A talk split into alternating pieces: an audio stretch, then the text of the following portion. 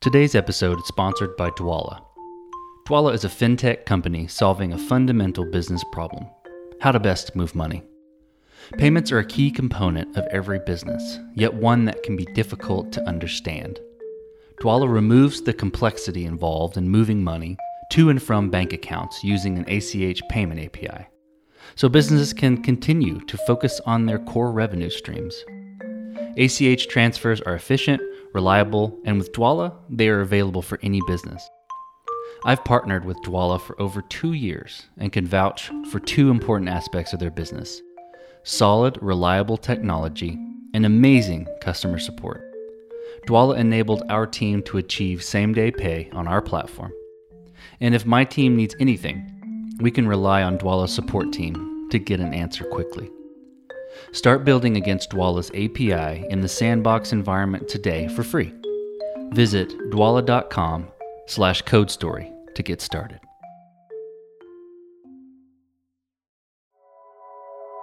It's an incredible emotional roller coaster. You you go from an extreme high to an extreme low, you know, some, sometimes in a matter of minutes. We believe in that that in the new economy there's huge value in the ability to build and own your reputation on your own terms.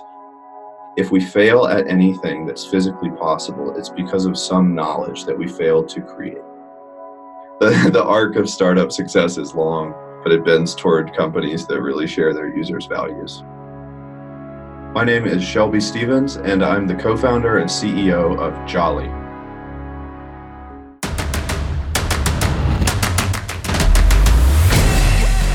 This is Code Story, a podcast bringing you interviews with tech visionaries who share in the critical moments of what it takes to change an industry and build and lead a team that has your back. I'm your host, Noah Labhart, and today, how Shelby Stevens built a social professional market network for gig workers in the event space. All this and more on Code Story. Growing up in an entrepreneurial home, Shelby Stevens felt enabled to pursue his own projects. He was brought up appreciating science and art and studied engineering in college. Post college, he decided to venture out on his own, pursuing a new venture with his friend doing video production work for hire. Fast forward 15 years, and through a diverse set of entrepreneurial experiences, he and his co founder are serving the production and project worker space by building Jolly, a social and professional network designed for gig workers, providing reputation portability, connection opportunities, and a marketplace to find work. Tell me about how you got started with Jolly. So, Jolly is a social network. We call Jolly the professional network for the new economy. So it's a social network, not for entertainment, but for, for work, for, for professionals. Uh-huh. Instead of being designed for business professionals like LinkedIn, for example, Jolly is designed for uh-huh. project based workers or gig workers, also uh-huh. known as independent contractors or freelancers. So Jolly helps freelancers build a profile and a reputation that they control, that they can use however they want. So a lot of marketplaces enable freelancers to build a reputation, but uh, it's kind of stuck inside the marketplace. Um, Jolly is designed to let people aggregate their reputation from various sources, including just good old endorsements and recommendations from people they work with. And so, really, the first the the first point is around reputation portability. So we believe in that that in the new economy, there's huge value in the ability to build and own your reputation on your own terms. And this is something that existing professional networks were just never designed to support the, the process of constructing a reputation as a gig worker.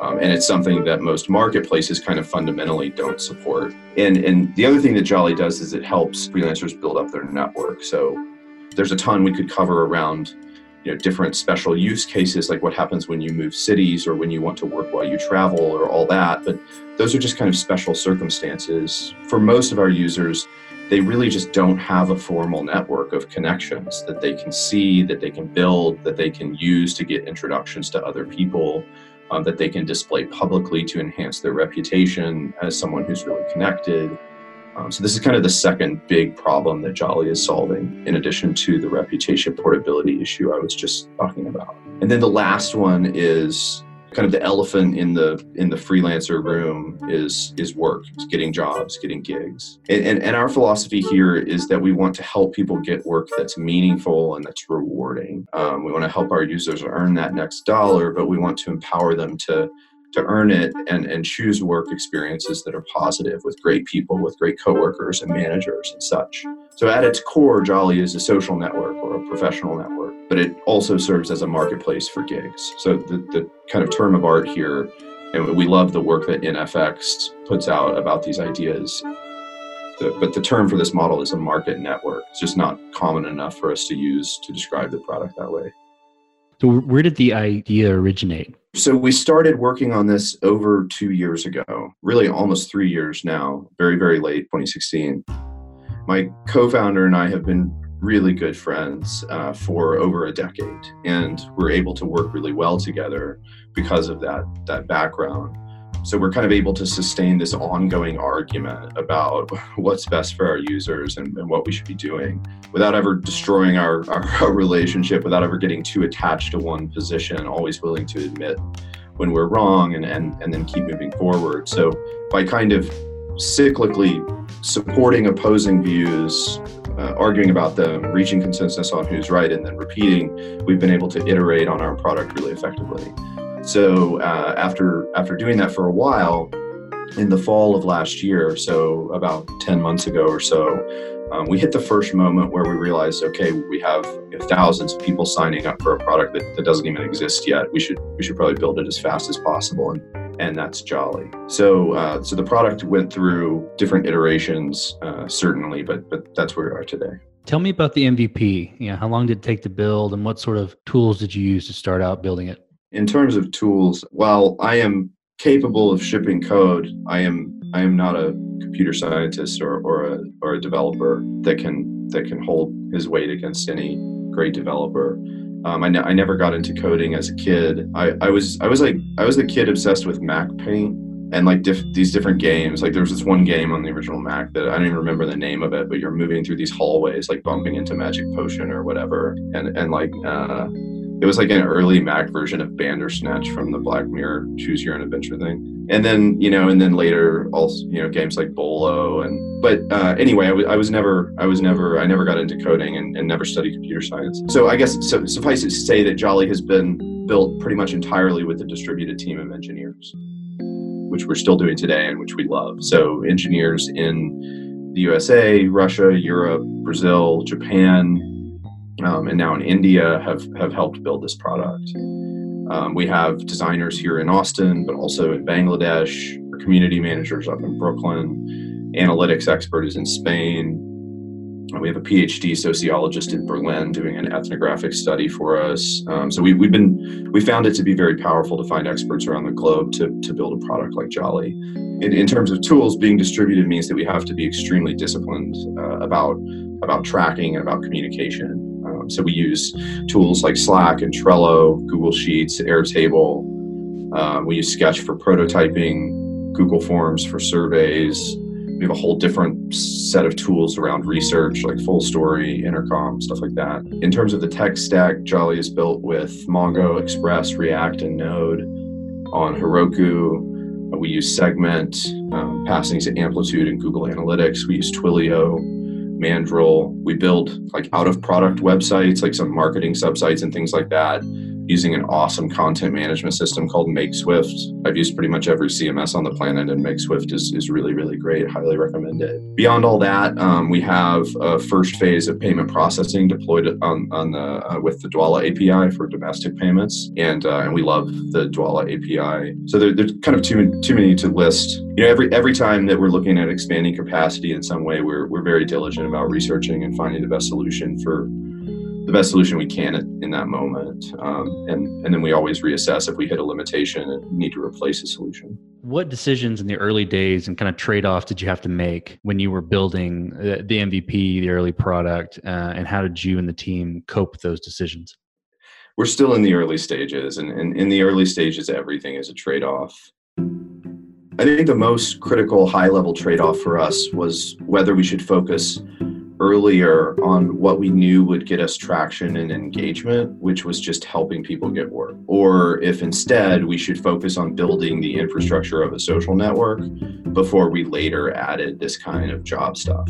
Um, the prospect of real economic opportunity into the product. Um, and, we, and, we, decided on the latter. That was, that was a huge trade off. And we decided on the latter course, basically deferring any real focus on jobs or gigs until, until very recently.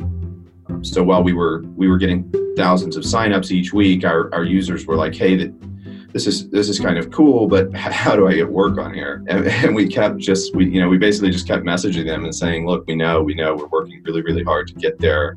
Please stick with us. Please be patient." And and we finally got there a few weeks ago, um, and and now our, our growth is through the roof, and engagement is is through the roof, and and frankly, we're just just now getting started. So trade-offs are kind of a, a weird balance of you know do, doing really rigorous research so that you can't lie to yourself but then having the strength as a team to say you know we think we think this is going to be best for the user if we build the product this way. So we're, we're just going to do it that way. And and of course you have to make sure you don't run out of money and crash into the ground in the meantime. You essentially have sort of a marketplace where there are the jobs that you're starting to focus on now weren't there in the beginning, but you you had to incentivize people to sign up with something, which was the basically like the resume creation. Was that the the the big thing that drew in your early signups? Yeah, exactly. We, as I've mentioned several times already, we we do a ton of research and. Um, we really came to the idea, even test Jolly through research. And then once we started testing the idea, uh, we started we started getting feedback from people about what they would want and what would be compelling. So around the fall of last year, it's around 10 months ago, we basically just iterated on our message enough to where it was compelling and where people, you know, we knew what people wanted. We knew what they wanted. We knew, you know, what was compelling enough to get them to sign up, and we knew what we needed to build in order for them to be satisfied with the product. Uh, so yeah, the you know the the carrot for signing up for Jolly at its core is you know build your reputation build a profile build your reputation as a as a as a great freelancer gig worker and connect with your colleagues connect with people you work with connect with other people who do what you do. So it's just kind of a fundamental community value proposition. Uh, and it took us a while to to build the fundamentals of that. It, you know it took us between we started building it in November of last year. We launched the beta in January of this year, and it was very, very basic. I mean, it was basically just a profile. You couldn't even connect with people. And then we built the ability to connect with people, and you couldn't even see who you're connected with, right? So, you know, basically, we've we've built the table stakes functionality of a network now and um, the way we think about it is that that, that network is, is kind of naturally valuable to people the ability to build their reputation is naturally valuable to them the ability to connect with people is naturally valuable to them. And when you, when, now that we've added some economic opportunity into the network, the ability to find more gigs and things like that, it just amplifies this natural value that's already there. That was really fundamentally the the calculus around that trade-off I mentioned earlier. Should we should we build the fundamentals of the network first and later add you know add, add job opportunities or, or go the other way. And as i've described we decided to to build the network first and then later amplify all that natural network value with with economic opportunity. Support for today's episode is brought to you by hackbright academy. Hackbright academy is an all-women coding boot camp in san francisco. They were founded with the mission to provide women with a personalized path to a software engineering career one of the most impressive things about the school is the tight knit community they've created. They truly believe in empowering each other and working to change the ratio of women in the tech industry. Hackbright firmly believes that when you combine a community of like minded, ambitious women and a network of strong support, the possibilities are endless. Check out their programs at hackbrightacademy.com.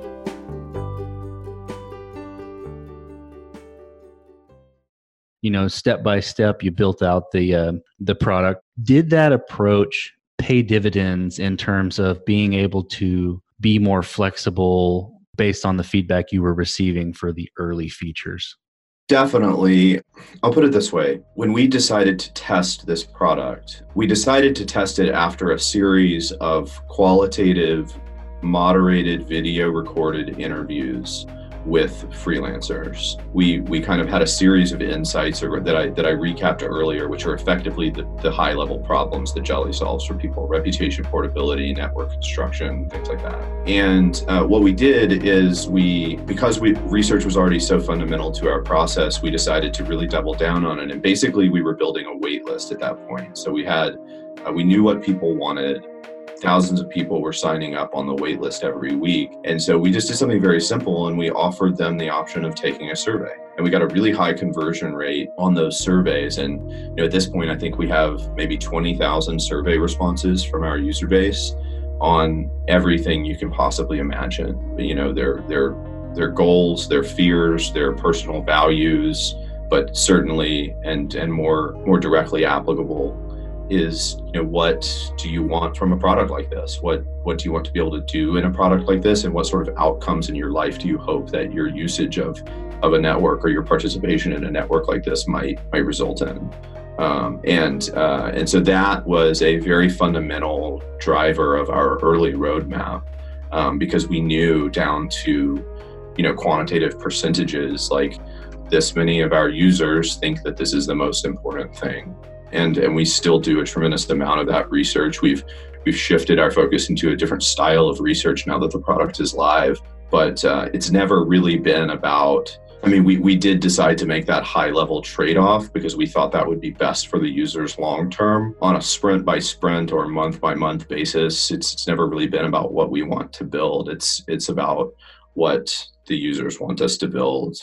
To build your roadmap, you basically take the feedback, take the research, and compile it into uh, all of your findings, and then operate off of uh, what the market's telling you. Is that right? We went through a pretty interesting transition where what we thought was an entire business turned turned out to be to just be one of many monetization tools in a much bigger business. So we originally built a freelancer management system um, so we built we built a we built a really powerful freelancer management system, which I'll refer to as an FMS.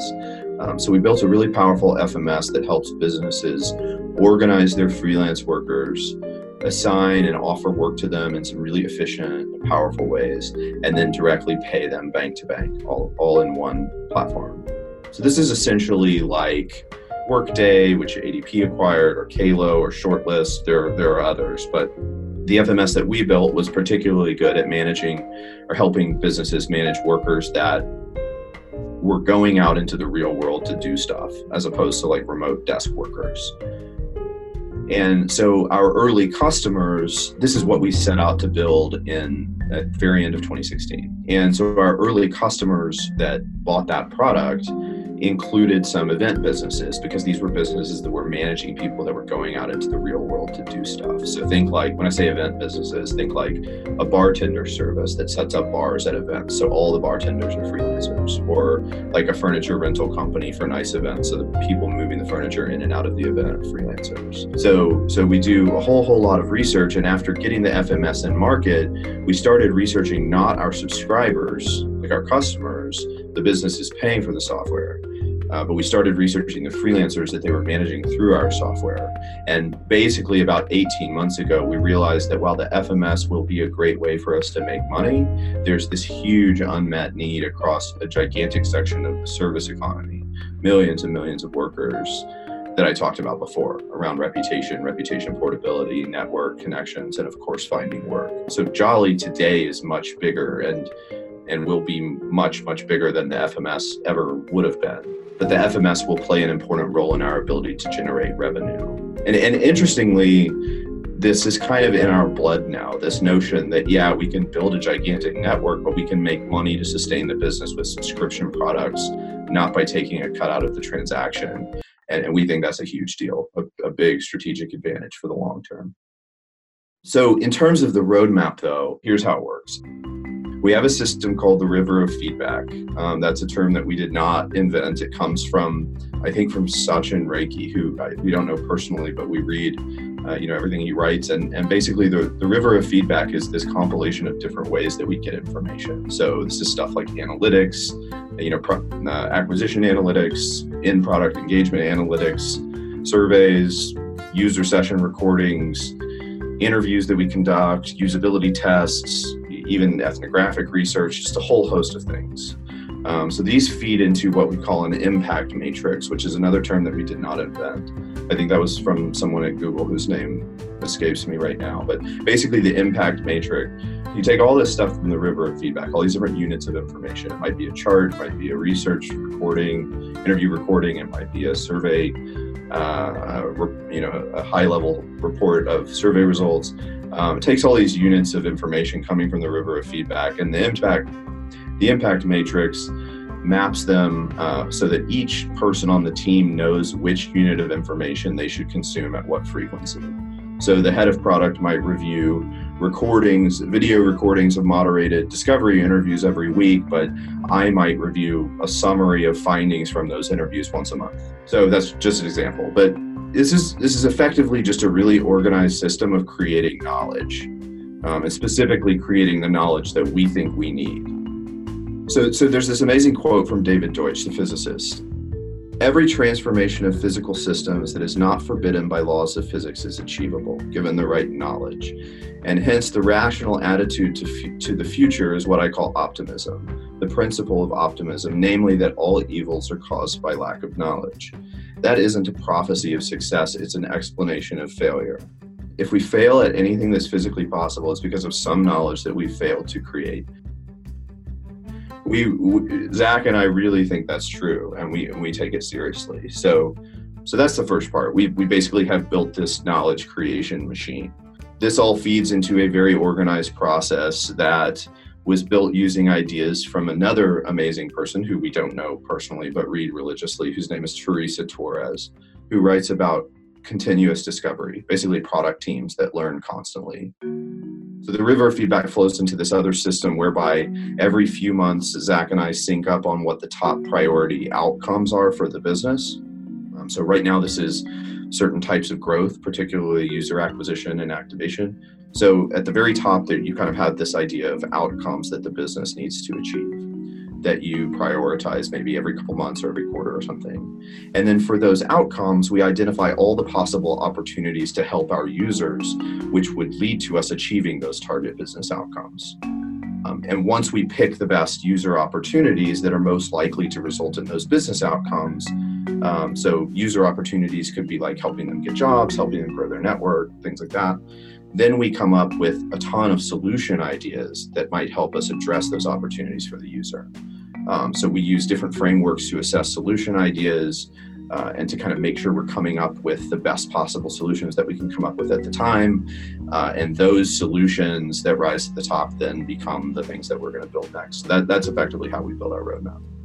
As we've iterated on the product, we've just built a more and more sophisticated system around creating the type of knowledge that we need, making sure that we're consuming uh, consuming it and consuming the right pieces of it at the right frequency because you can't you can't consume it all. Otherwise you just spend all day looking at analytics and reading you know survey results and that you're applying those to kind of the outcomes on a longer cycle the opportunities on a shorter cycle and then the, the solutions on a on a much tighter cycle so you mentioned that you have a fully distributed team which is is really cool. Tell me how you built that team. Um, how do you structured it? You know how you chose the winning horses? Building a distributed team is is hard uh, in certain ways but i also think in some ways it's kind of easier than than building a, a centralized team. Effectively the workflow around building the team is let's go out and find a bunch of people who say they can do something. Let's test them uh, make sure that we have some real structured uh, really well structured tests and test a bunch of people. And uh, the people who perform well, let's uh, give them a more sophisticated project uh, and make sure that their you know their level of communication, their willingness to to track their work and and communicate proactively is at the level that that we need. And then when we find someone who's really exceptional, uh, we we add them to the team. There are nine of us right now, um, not all full time. So, um, like our community manager in New York is like three fourths time, that kind of thing. But um, that's that's how we build the team and recruiting right now. So we're, we're in the process of, of raising a seed round right now, and that uh, that team, you know, we're we aim to continue building a distributed team. So you mentioned you when someone is exceptional, you want to add them a team. How do you deem them exceptional? What qualities do you look for? In particular, a, a tech person. I think you kind of know it when you see it.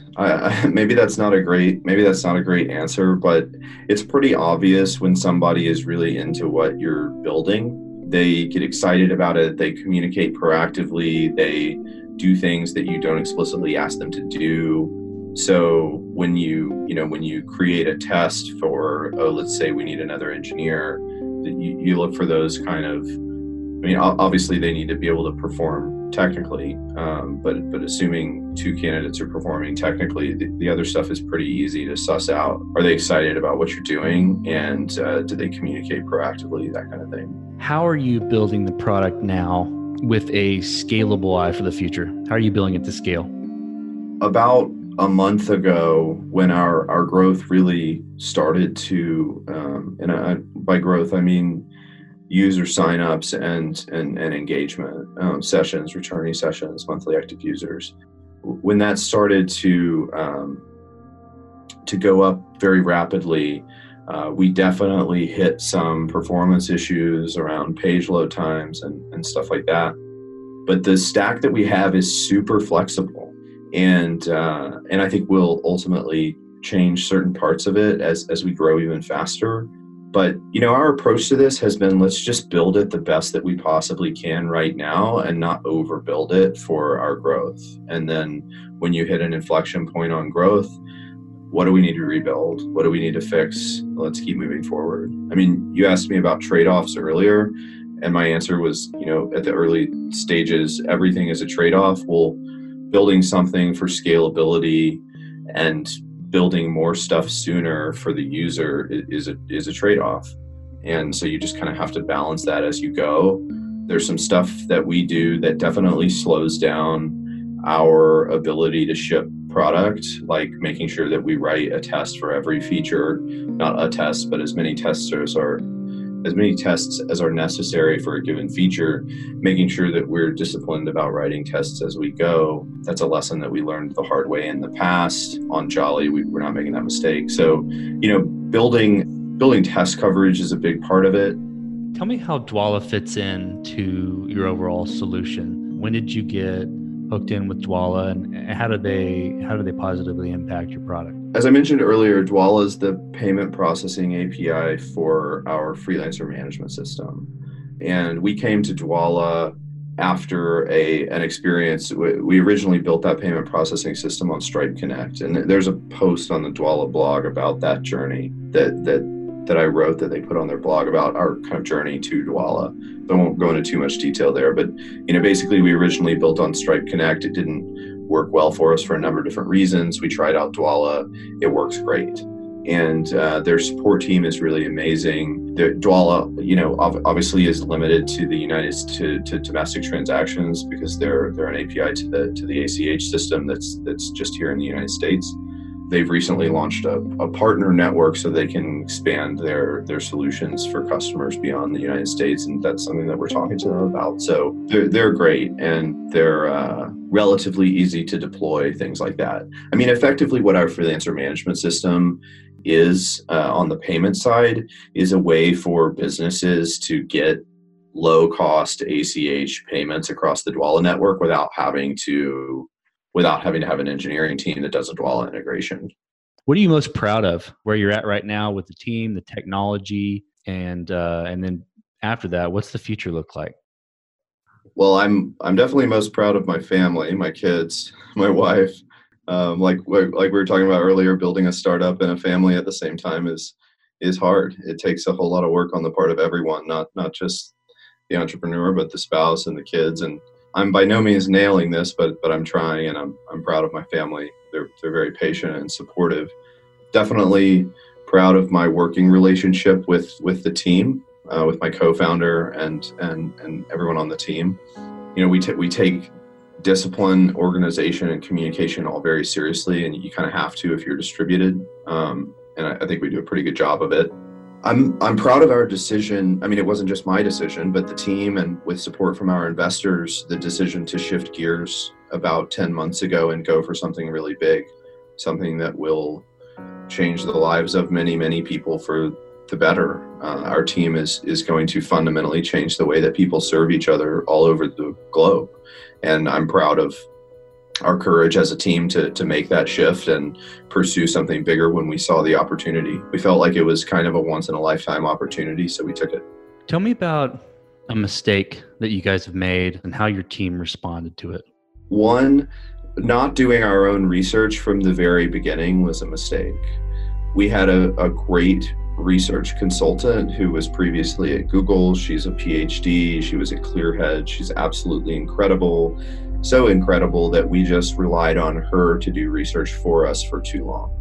She eventually taught us how to do all this research ourselves, um, but we should have done that sooner. So, so, not doing our own research from the very beginning was a mistake.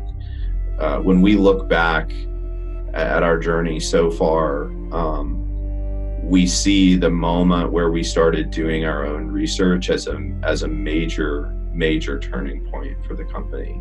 And as you could probably tell by uh, how many times I've mentioned our research and the various types of research we do, um, that that has become really core to how we operate.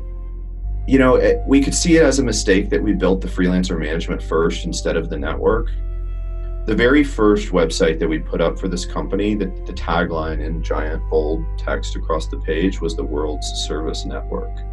And nobody understood what it was, and everybody thought it was stupid. And we took it down and we uh, I, I, I mentioned that to say we, we always wanted to build a network. We just thought what we needed to build first was a SaaS tool, generate revenue, and then later we would be able to build this network.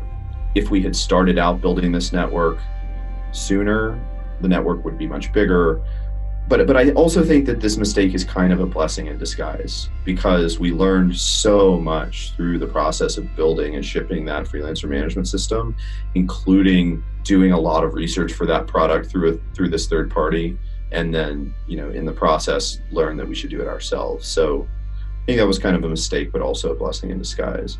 Other mistakes, I mean. I think in some cases we've just waited too long to go find a real expert to add to the team like we we we added an analytics expert to the team uh, who's in Spain. You make so many mistakes. I mean, every single day is a mistake that you then learn from and and fix and and you know become stronger as a team from. That I think we're doing the big things right. I think when you're really fundamentally aligned with what's best for your users, the arc bends your way. Not not the arc of justice, not not the arc of the moral universe. The the, the arc of startup success is long. Uh, but it but it bends toward companies that really share their users' values. If you could go back to the beginning, what would you do differently? Whether back to the FMS part, or even just in the beginning when the idea was percolating, or but if you could go back, what would you do differently? Man, I don't know if I would do it differently. No, in, in terms of Jolly, I, I, I, don't know. I don't know how I would do it differently. I feel like our process has been one of such consistent iteration and building upon knowledge step by step to the point where we just so deeply understand uh, the user and the market opportunity that I, I don't know that we would have that if we did it differently. Like I said, in terms of when you were asking me about mistakes, I think if we had just started by doing our own research early, I think we would have we would have had some core insights earlier, maybe.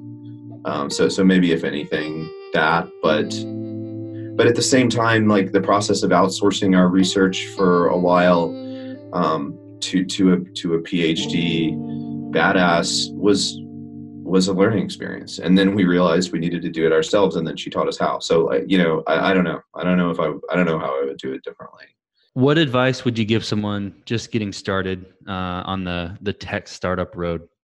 You know, everybody says this, but it's it's it's just going to take you a lot longer than you think it's going to take you. uh, to build something big and meaningful. I think it's possible to build to build good businesses faster, but um, to build something that's really really big just takes a long time, and that's not a huge deal when you're you know when you're just out of college. But um, uh, you have to pick your pick your partners carefully. Um, I was in in my you know I, I, I, after nine months of, of contract engineering for NASA, you know start starting my entrepreneurial journey really the, the year after college I started working with a good friend and we had an amazing working relationship. And to an extent, that was just lucky that, that we knew each other and that we ended up having the ability to work on a really positive level for a long time. So, so certainly choose your choose your partners carefully, um, and and I've done that. So you know that's those are the two things. It's just you know buckle up because it's going to take a long time. Make sure you pick you know make sure you pick the right people who who will tough it out with you. And maybe that's the last thing is it's just really freaking hard. There are days when you're when you're early stage in a startup and and sure later too where you're just it's an incredible emotional roller coaster. You you go from an extreme high to an extreme low you know some, sometimes in a matter of minutes. Like I, will tell you recently uh, i was i was on a call uh, with an investor who had committed to investing in our company who was calling to tell me that he, he wasn't going to write the check. He changed his mind. And like and as he's telling me this i'm reading an email.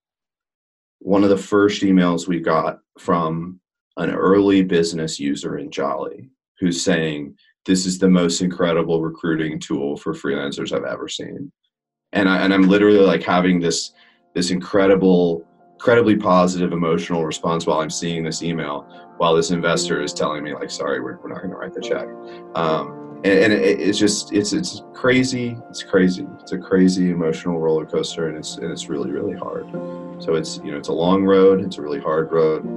Make sure you've got good people around you, and uh, you know ask for help from people who've who've done it before.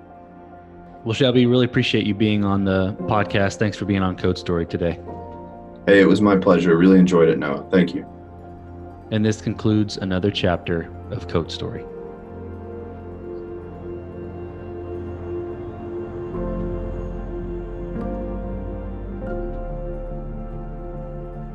Code Story is hosted and produced by Noah Labhart, co produced and edited by George Macharko. Special thanks to Deanna Chapman and Stephanie Campisi for their promotional support. Be sure to subscribe on iTunes, Google Play, Breaker, or the podcasting app of your choice. Make sure to check us out at codestory.co or follow us on Facebook, Instagram, Twitter, or LinkedIn.